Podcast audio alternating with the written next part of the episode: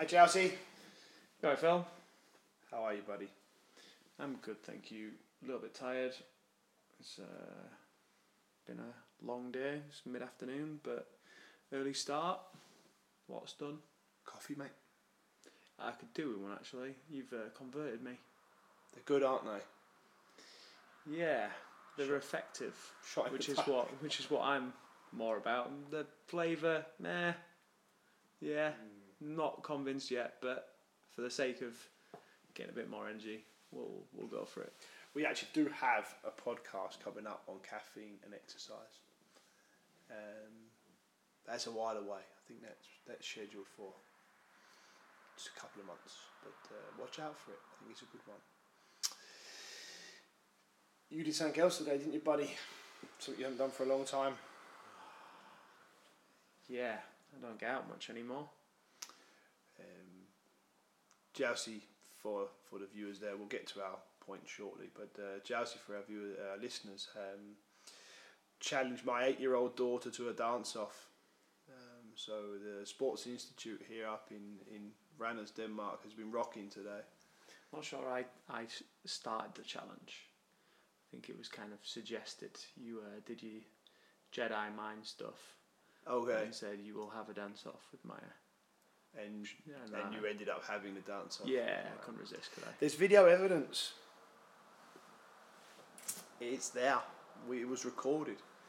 Are we going to release it? We're going to let them uh, see you dancing. I think we'd have to get some uh, more viewers and some big shares and big listens to this. Oh, so you're bribing them. Nah, yeah, could call it that. So if this or our podcast series is listened to, and it's listened to a thousand times, we'll uh, we'll release it to the public. Is that what you're saying? Ah, I mean, it needs to be bigger. I think we need to go big. Okay. How big?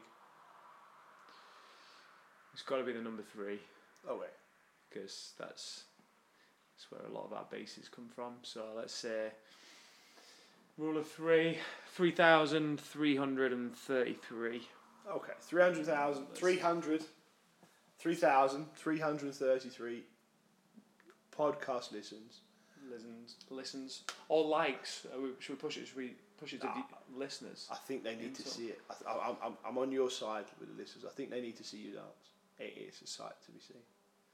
Do I get to choose a video? Because there's a few. Or was it one big video? Or we can clip it together. Was it, cause it was three. We uh, could do the best we had of three Jousey, layers, didn't we? best of Jousey dancing. Yeah. Yeah. So if we're going to get lots of people listening, we better talk about something that's not just uh, ramble and um, Something, on with something. something uh, they find interesting. Well, let's see if they find it interesting 'Cause, uh, because we do. Yeah. Um, but we find grass interesting, mate. we do. As, We uh, do. as we found out yesterday, had a uh, football. We I played football yesterday. We did, and it was my first experience on what was it called? But it is AstroTurf. It's the modern version of AstroTurf where grass grows through the middle of the AstroTurf. So it's half grass, or I don't know what the percentage is, but it's half grass, half AstroTurf, and you can dive and fall and slide on it, and Yeah, and it just feels like grass, but it's not grass, which is incredible, incredible technology. doesn't quite feel like grass, No, but it's but it's it is better. definitely better than the AstroTurfs that I used to play on. I will give it that. where you used to have a slide tackle and lose half of your leg. Yeah, and then it, you put the uh, what was that? Oh, what's the what's the wrapping that you put on it? Uh, that they always used to put on like burns, and then it all get the smelly the liquid gauzes, underneath. yeah. yeah. Let's move on, mate. Anyway. Let's move on. We're uh, we're going on a ter- we're on a terrible tangent. Um, muscles. Huge topic, just a little bit. enormous topic, um, and we're going to go on a bit of a muscle journey. Uh, we're going to try and do it in one part, but you, you never know. Uh, it might end up being a two-parter, um, and we're going to talk about the journey of muscles, our understanding of the journey of muscles. I think where where we've come from and where we're headed. I think where we're headed is very exciting. The understanding of muscles, what we now understand of muscles, is very very exciting, um, and they do things we didn't know they do, um, and that's very yeah. that, that's going to be interesting. I look forward to sharing it. Um, I think maybe it's a good idea if we start with just what is a muscle and and, and the base basic makeup of a muscle and uh, what they're there for and etc. Want me to start on this one, John? Yeah, I think I think the listeners would like you to start on this one, buddy. Um, right, so we'll start with just just how a muscle looks, uh, what it looks like when we stare at it under a under a microscope. Because yeah, if we just stare at it, it looks like a big red thing. Um, It's like dinner. yeah, it looks like your, your steak, which is great, uncooked.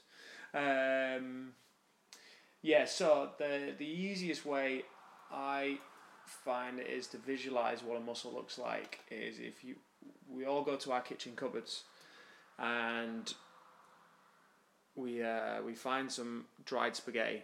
If you just grab a handful of dried spaghetti, I apologize if you're gluten free or paleo. Um, yeah, so grab a handful of spaghetti, and that big bundle is literally if that is wrapped in a sheath, which is a sheath of fascia, which Like the wrapping. The Is the wrapping. comes in. Yeah. yeah, the wrapping is fascia.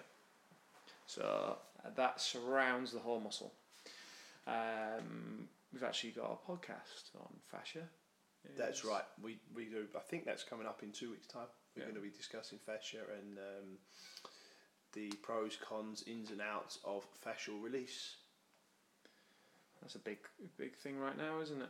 I'm looking forward to recording it. Yeah, um, I've just been researching it actually, um, and uh, it's helped me a lot with this podcast. But uh, yeah, I'm looking forward to. Um, I'm looking forward to it. Yeah. So back to the spaghetti, which is muscles.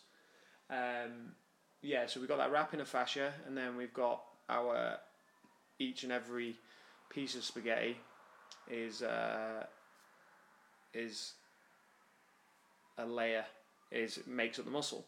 Now, if we go down, they are held into little the, those group. You could then group them further into more bundles within itself, and that process kind of goes down and down through the muscles until we are we get all the way to the, uh, the what we call the sliding filaments, actin and myosin The sarcomere.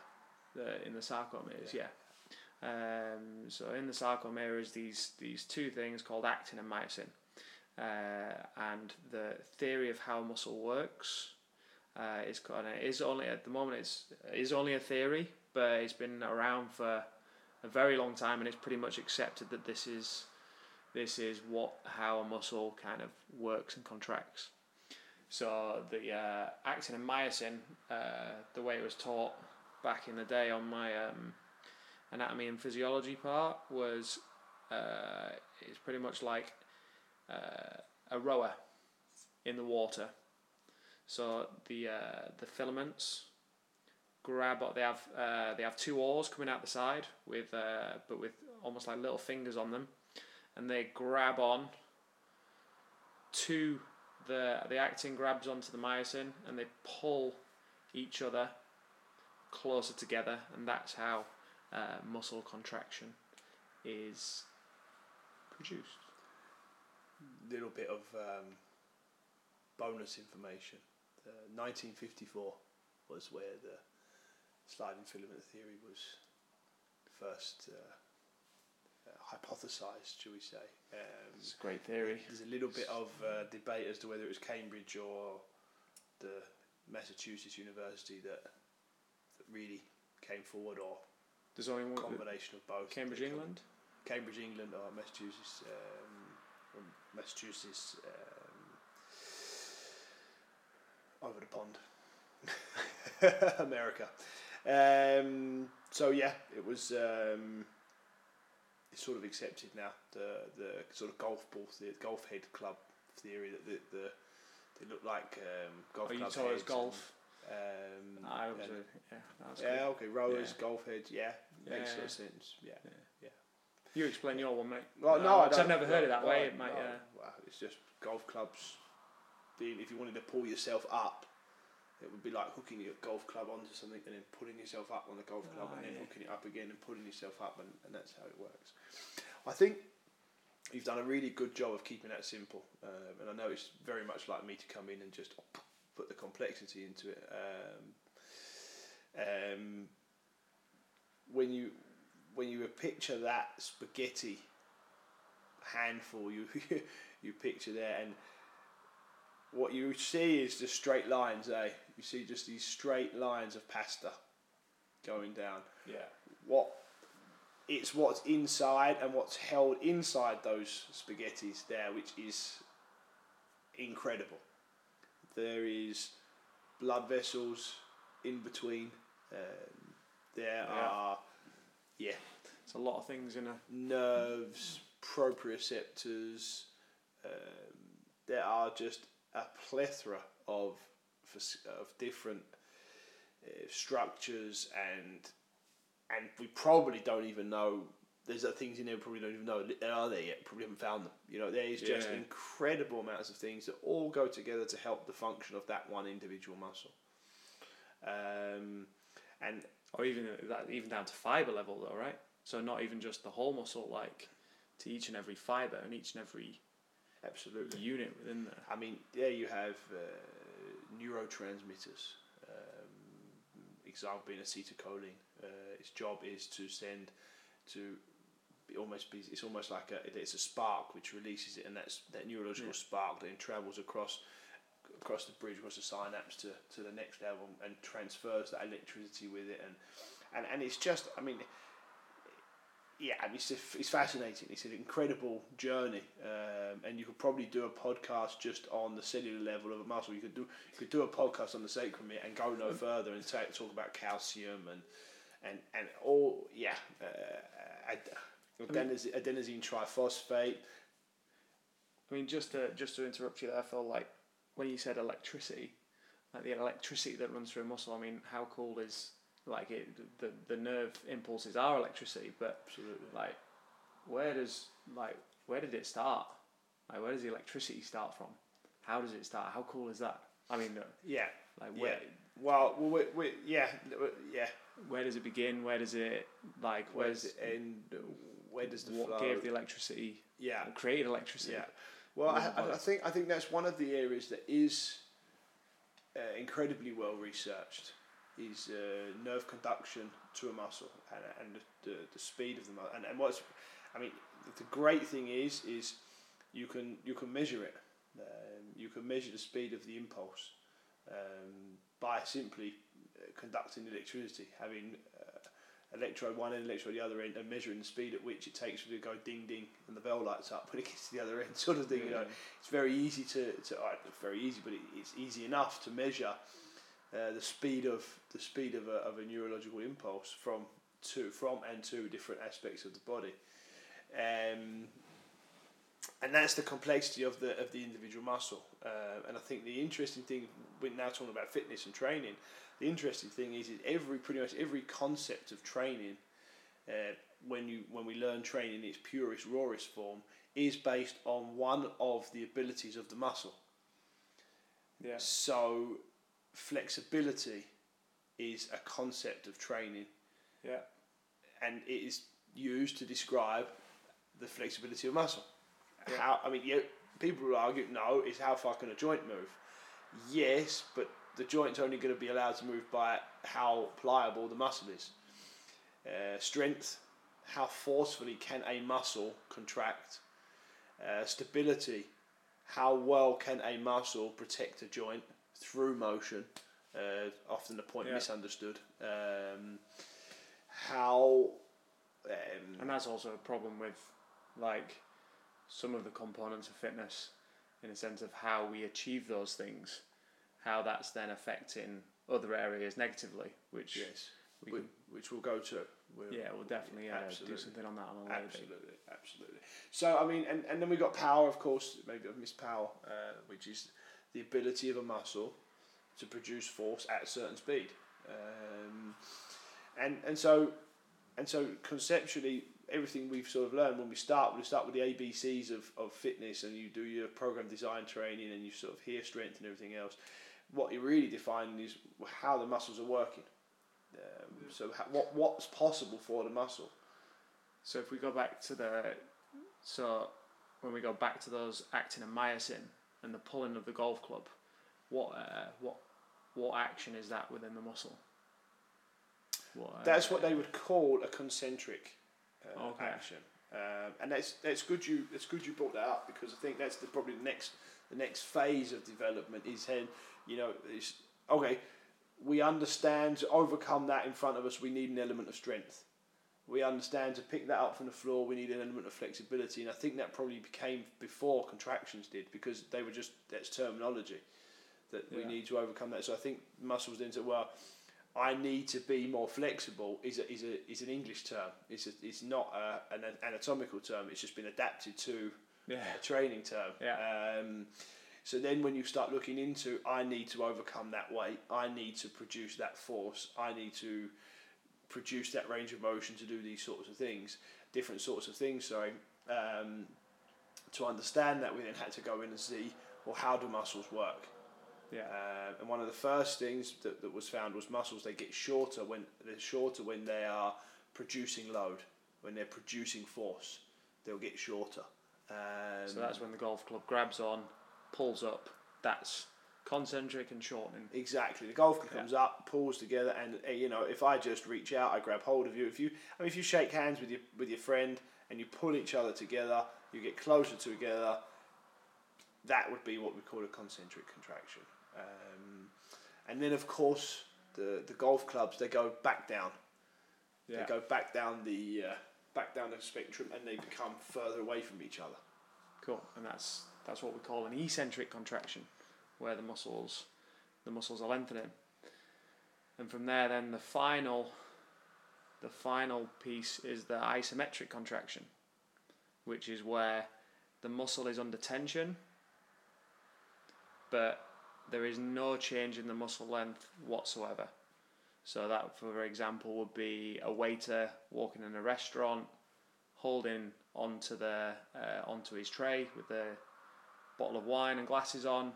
His a- arms in a bent position, but the joints not actually moving; it's staying completely still. But that was uh, There is that was one a long time ago, right? There is one we haven't mentioned, uh, Which which, that, is, which tends to be neglected, and that's an isotonic contraction. Uh, where an isotonic contraction means that the Ah, the, yeah, I the contraction, uh, the muscle's length changes, but the the tension remains the same. Um, Okay. Yeah, we don't need to. We, there's a reason it's was not talked about um, much. So we'll just. I think we'll just stay with uh, for now. We we might go down there later, but for now we'll just stay with concentric, eccentric, and Yeah. isometric. Yeah. Concentric being shorter, eccentric being longer, and isometric being we're just staying where we are. But that's that's looking at a muscle doing a task on its on its own, so to speak, in an isolated environment. But I think that's also the easiest way to understand it. Yeah. is to try and look look at that. And I think the only way we could, or, or I say we, I have, you know, I've been lucky enough to be involved in in, in numerous uh, research elements of how we human function, how we do things. But I mean, how it was done for many years ago was you would just take a, a cadaver or an animal or or whatever, and you would just open them up and you'd pull on the muscle because we understood a muscle gets shorter, and when a muscle gets Yeah. shorter, it contracts and it produces force, and so you pull on a muscle. Uh, and then you see you've got of course muscles they have that's a point we haven't mentioned they have an origin and insertion an Yeah. origin an origin being the place closest to the midline and the insertion being the, the place further away from, from the midline usually with a longer tendon uh, attached to it So, for example, giving you an example there, if we look at the quads, like we the quads attach at the hip, that would be the origin. Then the insertion, they travel all the way down, and attach below your kneecap on the uh, on the tibia bone there. So that would be the insertion, which is the furthest away from the midline. That's probably one of the easiest ones to we uh, call the, dis- the distal element there. Yeah. Proximal would be the there. Yeah, and, and, and yep, that's it. So so you know, uh, it was just, it's as simple as that. You know, you take a band and you pull the band, and it gets shorter, and the object at the other end of the band comes closer to you. Um, and, and that's that. Uh, and and so it's not it wasn't particularly difficult. It's not particularly hard to understand concentric concentric science. It's simply just pull on the muscle and see what happens to the to the bone it's attached to. Usually at the insertion. And uh, if we just carry on with using your example of, of the quadriceps there, you, you, you, you open the leg and you pull on the quadriceps in the middle and the foot goes upwards and the knee the knee extends. And, and so we write down in our book when I pull on that muscle the knee the knee extends. Um, and and there's nothing wrong with that. That's right. That's exactly Yeah. what it does do. Um, and as, of course then we move on to the next muscle. We say the hamstrings. We pull on them and the, the heel comes up and we kick ourselves in the backside and Yeah. we flex the knee and, and, and the hamstrings flex the knee. Great that that was and that and of course we need to start somewhere. Um, and it's incredible breakthrough and of course masses of research and science went into going through individual muscles meticulously and some muscles have two functions some muscles will or three functions some muscles will have a rotational element to them when they do something some muscles will pull a knee just in one di- or a, a joint in one direction uh, and some muscles will allow or give uh, a third motion. Um, and then the muscle would be uh, put in a graph or a table and it would be just it would be dictated that that muscle does flexion and internal rotation of a certain joint at a certain time. So going back to our kind of our original spaghetti kind of analogy there, because obviously we see that as straight lines, but you've said if we were to picture all muscles as straight lines, then we'd obviously think that they could only move the body in a in a straight line. But the reason they can't is because actually those those fibers go along different angles, which then allows them to create these uh, these different direction motions, so the rotational elements and the frontal plane motions, because they're not all set up in these um, in these parallel lines running running down the same direction. They've they've all got different um, different directions to which they're they're laid down in the body, um, crossing over each other and and so on.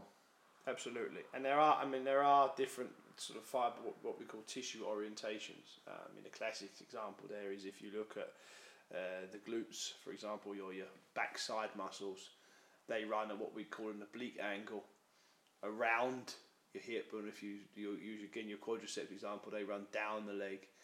Um, if you look at some of the abdominal muscles, they'll run across your abdominals or back muscles that go up, and so and so yeah, there's different fiber orientations, and and that was I suppose the next job. That was to say, okay, well, why did it? Why did why do they go in that direction? Yeah. Why don't they all? Yeah. Why don't they all just face down the body? You know, or why don't they face up the body or cross the body? Why is it you've got some that go across, some that go down, some that go left, some that go right, and and what's that? What what is that for? And that that led to um, us having to dig deeper into the understanding of, of what muscles actually do during function, or what have muscles Yeah. actually do when they go train. Because what what we started to find out, or was started to be researched in, in the late eighties, was uh, yes, maybe uh, what we've seen when this person was laying down and pull on the muscle isn't necessarily the same thing we see when this person is running a marathon or playing football or Yeah. participating in sport with sort of other things and and we started to or they started to sort of talk about well is, is there something else here Yeah, and um, I mean that is the where we're where we're currently kind of sitting right now is in the using all that concentric eccentric principles. Um, we uh, in the conditioning world and fitness world, like everything has has been about uh, strengthening uh, a muscle in a in that kind of one direction. But when we uh, when we move around, there are there's more than one direction going on, uh, which are the, the planes of motion that we found. Uh, and what are the planes of motion? yeah absolutely I think I think I think you're you're trying to drag me onto uh, onto uh, another topic here which is great um, so let's do it let's go down that uh, Let's get deep. let's get deep. Let's talk about it. Um, I think Chelsea alluded to to that the body can move in different directions, and that th- I, mean, I think the thing is let's let's before we because I know where we're going here. Let's let's let's defend what we have done and what, what has been done because I've done it myself. Is that you know if you're if you're a coach and you have and you know when I pull on that bone. When I put on the quadriceps, the tibia comes forward, extends the knee, and I know muscles get stronger by getting shorter. Uh, and I know being stronger helps my athlete be better. That's what I'm going to do with my athlete. For sure, You know. and, it, and it's worked. And it has worked. Yeah, it's worked. It's Um, helped. So, so in that respect, we that that's where traditional and normal training philosophy comes from. Is that we've seen it work in the body, and we know we're going to get better. Where did it start from? Did it was it the I don't know because obviously it's so big in bodybuilding. Was it was it bodybuilding that started it? Yeah, I Did th- it I go mean, in I think- bodybuilding for, before sport or It's funny. I talked to um, I talked to a wonderful uh, wonderful professor from Michigan for yeah about about three years ago. Uh, we had a really nice evening, um, and and he interestingly said that if we'd have been if we'd have been clever enough to just translate Russian texts from the seventies and eighties, sports science would be.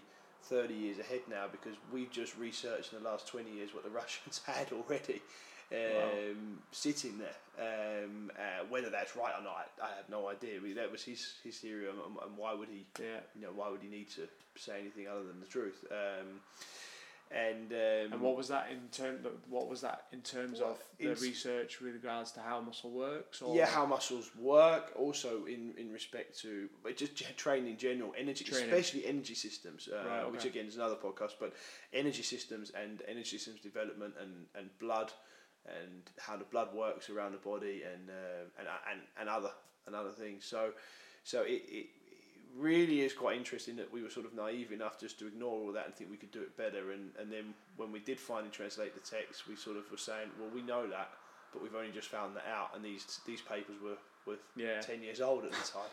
Um, but anyway, um, let's uh, let's uh, let's go back to what you talked about there, and, and you, you sort of alluded to to we move in different ways, um, and that was the sort of the next big or the next key element was was we was we started to link the axes of joints to the muscles, and we found out that the, the axes have different angles, of course, um, and an axis is uh, is a dissection of the joint, uh, an imaginary dissection of the joint. There's not actually a rod through. But if you imagine putting a rod through a joint at a certain angle, the bone above that will usually move directly, or the joint will move directly through that axis.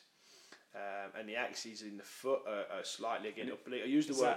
that- sorry, that so? That axis of motion through the bone is that driven by? Is that um, how is that decided? Is that just literally the the makeup of the structure, as in how that joint sits? Partly like, yes, uh, partly yes, and then partly also the motion that joint can produce. And so the ac- the axes will always need to be linear. They will always need to be that when you twisted them, they would move in that direction. So the classic example of that is if you put a, a table football is the best example. You know, you play for table football and you've got the foosball, Yeah. I think that, I think it's called. Um, you, you, you, you, you pull the guy backwards and forwards. He's got a big bar through his hip, and he moves backwards and forwards. And and, and if you put that, that's the example there. That's an axis. yeah, Uh, that's a, a, what we call a sagittal plane axis through the hip. Is that you can flex forward and extend backwards. yeah, And so, of course, if you've got a joint makeup like the ankle, where the the medial or the inside aspect is further forward than the lateral, the outside aspect of the of the same part, when you put that bar through, that then becomes an oblique angle, and oblique angle is like a diagonal angle. Right, Because okay. if you then look at how the uh, how the bone moves forwards, yeah, the bone moving forwards would then move in a straight line based on that axis being at an angle. yeah. Okay. Um, so so that's where the axes came from. Uh, and, and in the knee, for example, the hinge is very simple because it just hinges backwards and forwards. It's very easy. It goes right through the middle of the knee. Um, and so so we have these axes, and, and we have them what I call globally and locally. Um, the global axes are one through the middle of my head uh, and comes out somewhere underneath my legs and hits the floor yeah, uh, between my legs. Um, and when you stop, just as in table football, when you twist my top of my head, I turn left, and when you twist me the other way, I turn right, and and that's what we would call the uh, transverse axis of the Yeah. body. As we've talked about, you've got the, the, the typical table football axes through my hips, which would be called my sagittal plane, which would push me forward and push me backwards. yeah, Um, and then you've got one that goes straight through the middle of my stomach, out my back, and when you twist that, I sort of bend right or I bend left. Um, and they will be typically my global axes. Um, Yeah. and every um, and every single other axis of the body is a, a combination of those. So an axis, at a, at a, if you imagine a compass, you've got north, south, east, west. But if Yeah. you had something that's southwest, northeast, and went at that angle, it is a combination of southwest and northeast. So it's Yeah. still a, it's still a, a combination of two axes, but that axis then just allows motion in that particular direction.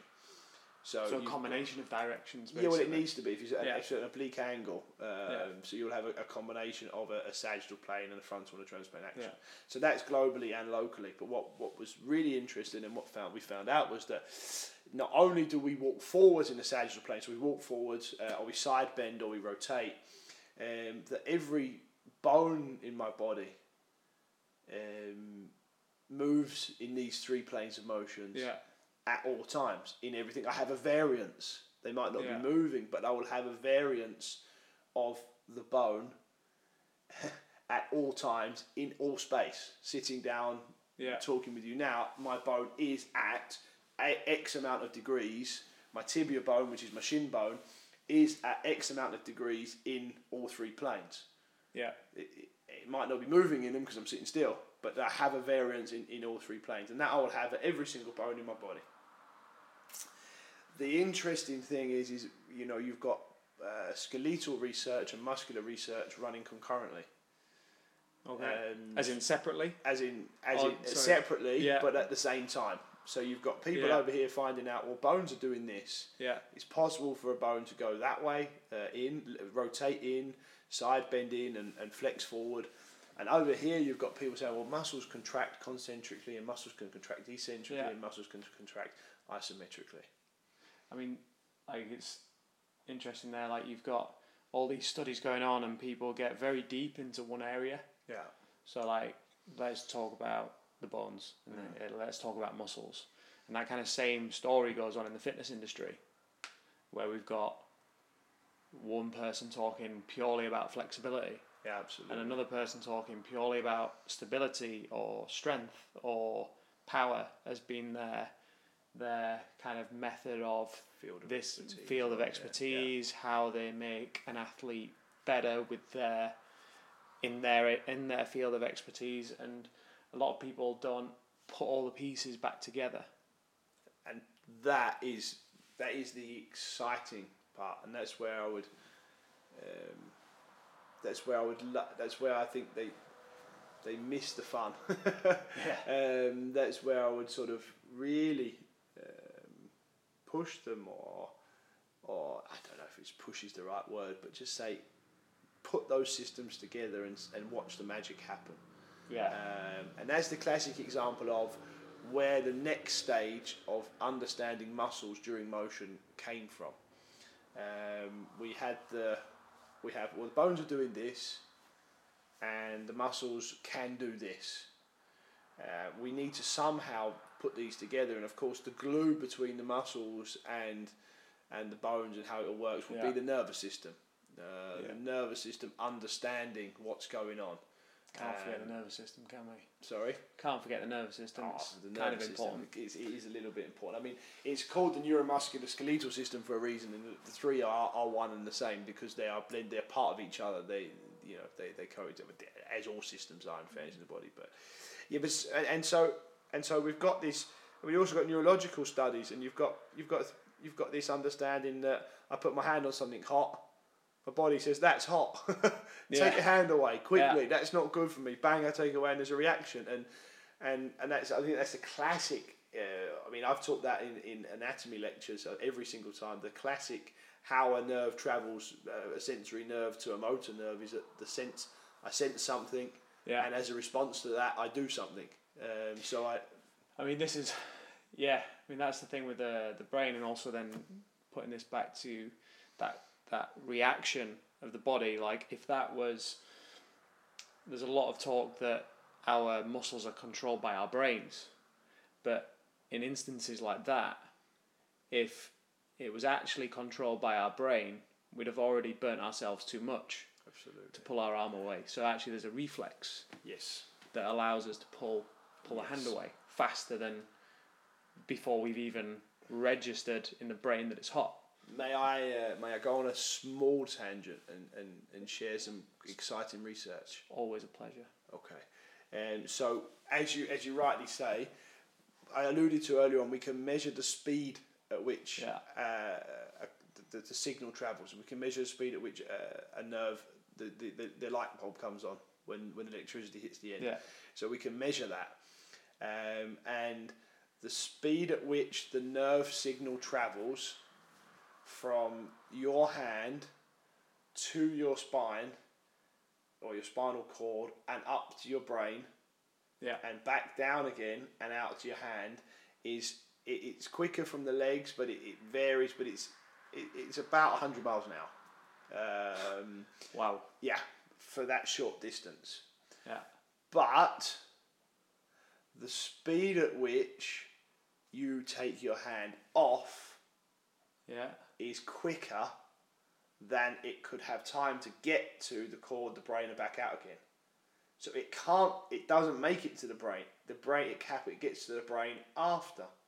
That's So- so, cool. So so well we're not there yet. Oh, come on. The grey matter inside Yeah. the inside the spinal cord is clever enough to process the danger and send the motor response out to say lift your hand. Once you've lifted your hand and you've got that quarter of a second, Yeah. the brain can then say, "Oh yeah, you just burnt your hand," which is why it hurts just that two seconds after. It doesn't hurt when you put your hand on it, and then you go, "Ah, I just burnt my hand." Yeah. Well,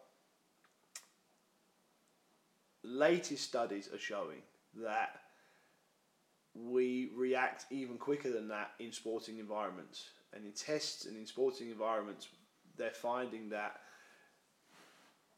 once the speed at which you react to a ball Yeah. uh, or the speed at which you react to a feeling in within your sport, Yeah. especially with highly, and we talk about highly, highly trained individuals who read games, and that, I Yeah. mean, what is reading a game? That, I mean, that's a huge topic. Um, but interestingly enough, the speed at which they're reacting to a ball um, Yeah. Is quicker than it would be possible for the nerve signal to get to the spine and back out, let alone the brain. So, latest research is saying potentially Yeah. that the proprioceptors in your knee or in your knuckle in your hand can just talk to your fingers and the message doesn't need to go anywhere else other than stay in your hand because it's so trained and so learned that it just happens. Yeah. So there is no, it's a subconscious, just happens. Now, my argument to that is, or not my argument, my Yeah. total, Can you argue it? total inspiration of, great, tell me more, I want to hear it, but at some point you need to see it. Yeah. But at that speed, they're saying you don't see it, you just feel it. I mean, like you saying that there, the way kind of I've explained this to, to people in the past about um, we don't have, when we're doing dynamic movements in like squatting and Olympic lifting and all these really high speed movements in the CrossFit world that I, I work with a lot. Um, the way I kind of describe it is like we can't have that conscious control of everything because there's there's too many muscles to control, and that the nervous system has to do all this for us. And if we're the easiest way I explain it is when we're running along. So this is a dynamic movement, and you turn your ankle. Like again, that you know that's not reached the brain because your body's already it's Coming already it. corrected it Yeah. well, if you if you've got a highly effective uh, nervous system, Yeah. it's already corrected that slight wobble on the ankle, danger, right? and it's protected it and come out of it, and then you go, oh, hang on a minute, I almost turned my ankle there. That's if you're gonna unlucky, Yeah. obviously, yeah, you've you've sprained it, or worse, you've you've broken your leg. But that's that's how it kind of works on that that really super fast reflex uh, when we're just doing something as simple as running. So, where are we, buddy? Let's have a little bit of a summary here. We've got a skeletal system, we've got bones that are moving in three directions on axes. Uh, we've got a muscular system that is the driving force, if you like, the workhorse. You've got the skeletal Yeah. system, that's sort of the structure and the framework, and you've got the muscles muscular system, which is they're concentric, eccentric, and, and isometric, and they uh, and the muscles are there to to do the work. They're the workhorses, and they're there to get stronger, be more flexible, be more be Control the motion. control motion, be stable, um, produce force and produce speed, etc. And you've got a nervous system that just processes all of this and tells them what to do and organises it, and is very structured and very Yeah. very systematic. Um, and then, of course, you, you, you again you, you, you can't research one without the other, but you can see what one's doing without looking at the other one. Yeah. And that's what they've done there. And then you've suddenly got to put all this on top of things, and you've got to put them all together, and you've got to say, what? How do they coexist to create movement? How do they coexist to help us train, achieve what Yeah. we want to do? And you touched on what might be the most important point of it all. There was that the whole process of movement is a subconscious motion. You know, you make the conscious decision. Uh, Yeah. I'm going for a walk, or I'm going to stand up because I need to get a drink from the kitchen or something from the Yeah. fridge. But the, the you the rest of it happens. It just happens, and it's subconscious. So we don't have to consciously think about contracting every muscle via the nervous system to move that bone. So I don't think about right. I, Yeah. I need my tibia now to move in all three planes of motion. So I'm going to think hard about my hamstring and etc. So it just happens. Yeah. Uh, it's too complex to be anything other than hundred percent subconsciously uh, driven. Well, this that I mean that's that's easy to kind of see in uh, in the the world of strength. Like when you you know you've just picked up your water bottle, like you didn't choose how many motor units you needed to use to pick up that water bottle, and you can't choose how many motor units you need to squat a hundred kilo bar. The body gets a sense of it uh, how much it needs to overcome that force, What and it automatically kind of uh, it selects that thing. Depends That- on what you mean when you say you.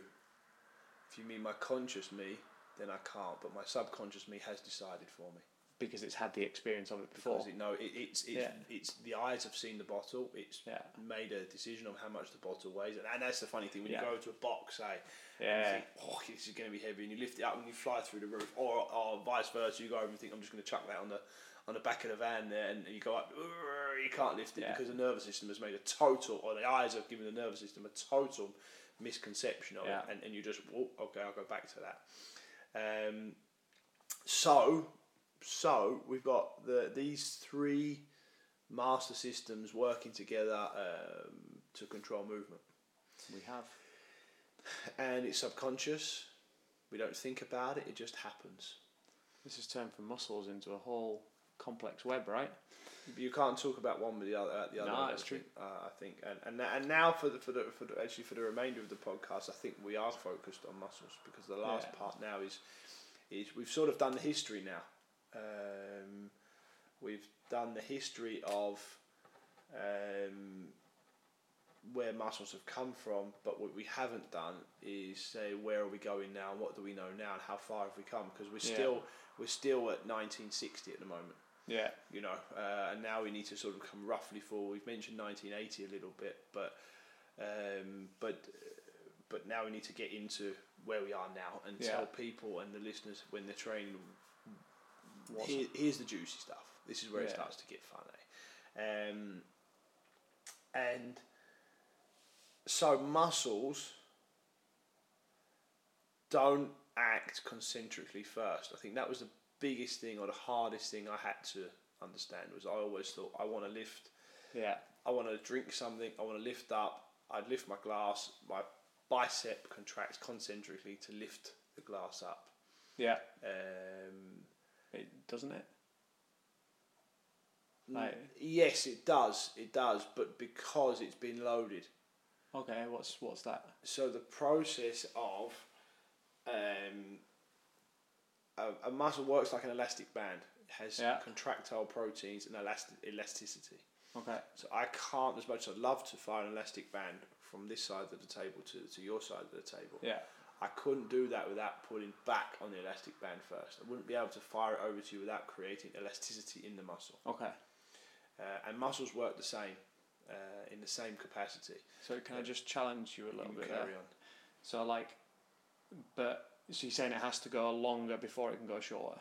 or it has to have a degree of tension in it from a lengthening before it moves. Yes. Ah, okay, that, that answers my so question. the fact that I'm, Yeah. the fact that I'm sitting with my arm uh, uh, slightly flexed, uh, slightly extended, elbow slightly extended position means there's enough tension already there from the lengthening to, to lift the glass. Cool. Right, that, that's Um, where I was gonna. I, I wasn't sure because say I had my like what you said there, I had my arm resting on a table Yeah. With my a glass in my hand, and I just pick my glass up. Surely that's Yeah. just There's sufficient. Yeah. The, the, the great example of that there would then be well, what about going downwards? Um, if you've already got your tricep muscle under, uh, is not really under a great deal of tension when the elbow's nearly extended. Could you, Yeah. is there enough tension then to extend your arm, arm down? And I would say, well, the tricep doesn't need to do anything. Yeah. You just need to relax. Because you relax and gravity will take your arm down for you. And if you want to control it down, then the bicep will just do that nicely for you by getting longer, which is the eccentric contraction we've discussed. And so, and so, the, the the big change and the big change in understanding in fitness training and and, and, and muscular training and strength development and other things was. Um, muscles need to get longer before they can get shorter. yeah, So we have that subconscious decision or that conscious decision to move, but that Yeah. subconscious movement, yeah, we take a decision to neurologically inhibit muscles. We fall over essentially without falling over, without landing on Yeah. our face. We make a decision to fall over. yeah, And as we take, as we sort of, as all those muscles sort of give way, it creates momentum enough to take a step. which is easier to see in like if you've got kids Yes. or like yeah you've had kids or you've seen a tod uh, an infant just start to stand up and learn to walk. It is uh, that is what they're doing. They're finding they've found the ability to stand after months and months and then they've got once they've got that ability to stand then they're literally just trying to find that balance point. Once they've got that balance point now they can lose that balance point, or you see them lose that balance point and take a step forward. So that analogy, yeah, uh, I don't know whether you said it before, but I obviously remember years ago you telling me that it's basically controlled falling. It is controlled falling. The Um, first step is controlled falling, and, and, and that just sets off a whole multitude of reactions which, which travel in and out, across, up, over, and around the whole body. And the great And- thing is we just control falling better than a toddler, right? It, Oh, absolutely, us that's what happens. And, and the foot hits the floor, Yeah, uh, and as the foot goes bosh, um, bones move. They have to. Yeah. Um, and bones move. Muscles are attached to bones. The muscles begin to move at the same time. Yeah. And as the muscles begin to move, they have neurological feed. yeah, Joints have neurological feed, have proprioceptors. So you have the joints and you have the muscles shouting something. yeah, They are communicating, le- changing length, changing position, changing temperature, um, changing sensation, all the different things. They're just communicating that something is changing. Chemical Yeah. state even changes. Uh, Something is changing, something's different now.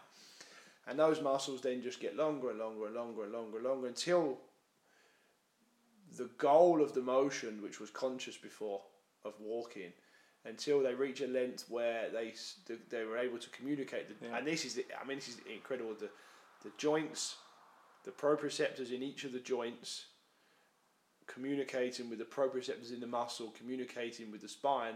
Know like as we used example, my, I knew how much force I needed to overcome the bottle. Know how much force I need to produce to take the next step. So they've said, okay, all the bones are moving, and right about now, that's enough to take the next step. So what I'll do then is I'll stop you there, I'll break you, and I'll start bringing you back out the other way. This is the bit that I find so cool because it's that thing of like if we actually did have a choice to to control that consciously, like how tired would we be?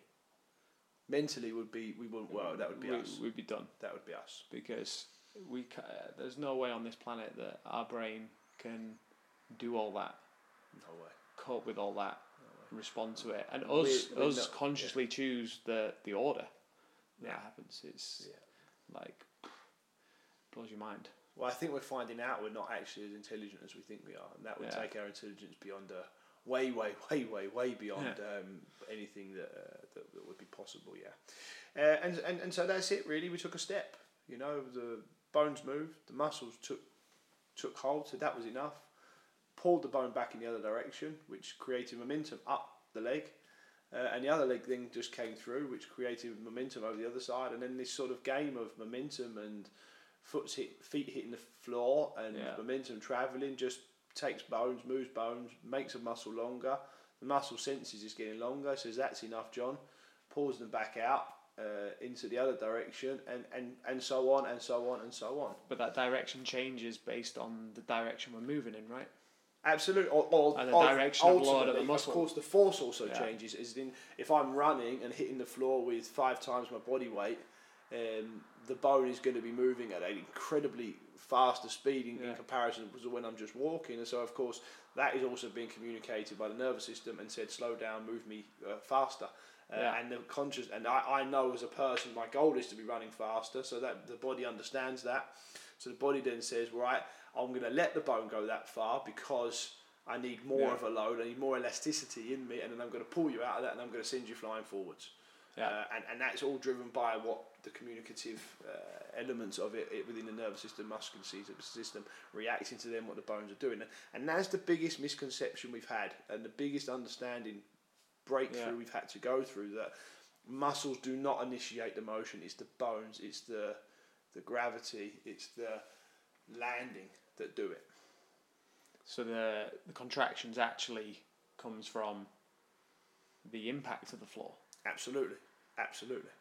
uh, and that drives that that creates that creates contractions by us having that ground reaction force Absolutely. uh, and moving there. I mean, a squat in your world, a squat, Yeah. a squat is just letting gravity beat you. Yeah, Uh, and so you've got a bar on your back, and yes, you do need to have some form of uh, contraction within the muscle, otherwise you'll just fall over.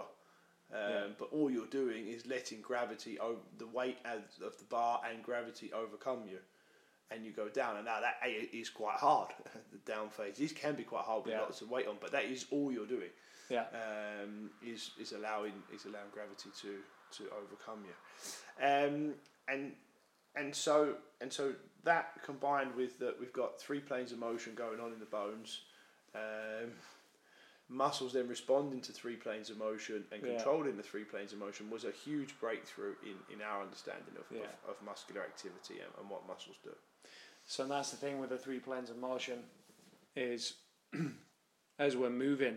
So as we're doing that, that we're, as we're wa- well walking or running, like I say, it's, it's just at greater is at greater speed. So the bones move through the same directions, but just uh, to more or lesser degree.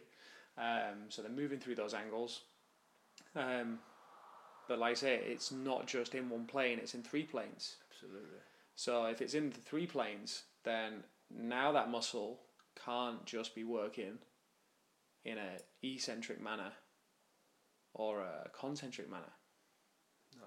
So It- it- that's absolutely right. It can be working in both. I mean, the easiest way to see this, the easiest way to see this is to say, um, I'm bending from my hip yeah, whilst I'm flexing my knee.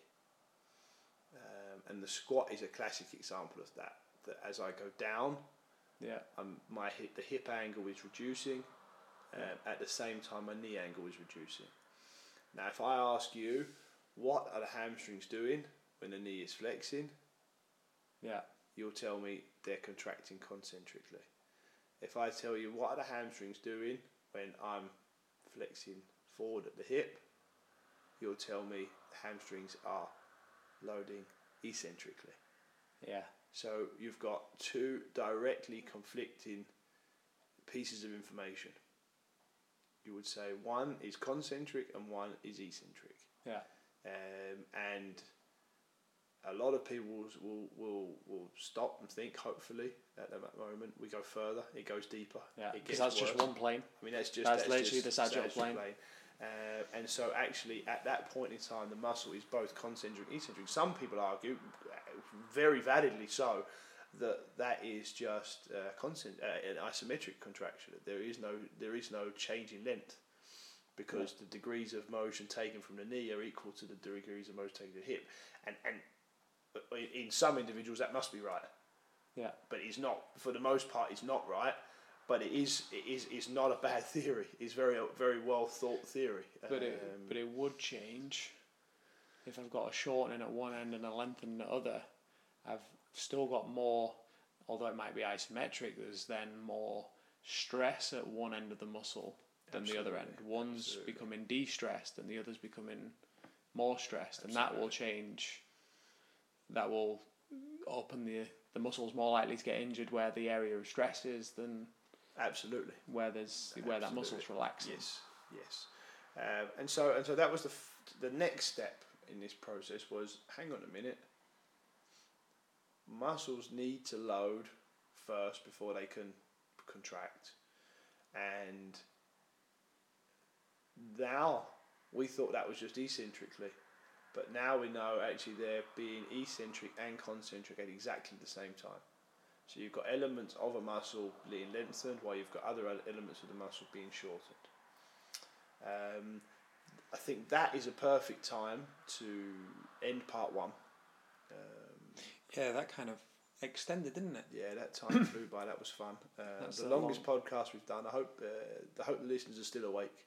Um, because it's exciting for us. This is our this is our problem. Like I say, we find uh, we can find a lot of excitement in things that most people might find uh, not so exciting. so we got to around the year two thousand. It's not. Yeah. Uh, Still not to date. So we'll we'll take the last 15, 16 years of muscle evolution um, in part two, and then start to discuss how it is we transfer some of this knowledge into coaching and train our own training, or if we're coaches, how we can use some of this information to help our help our athletes develop. Um, so refill the coffee cups, guys. Part two's coming soon.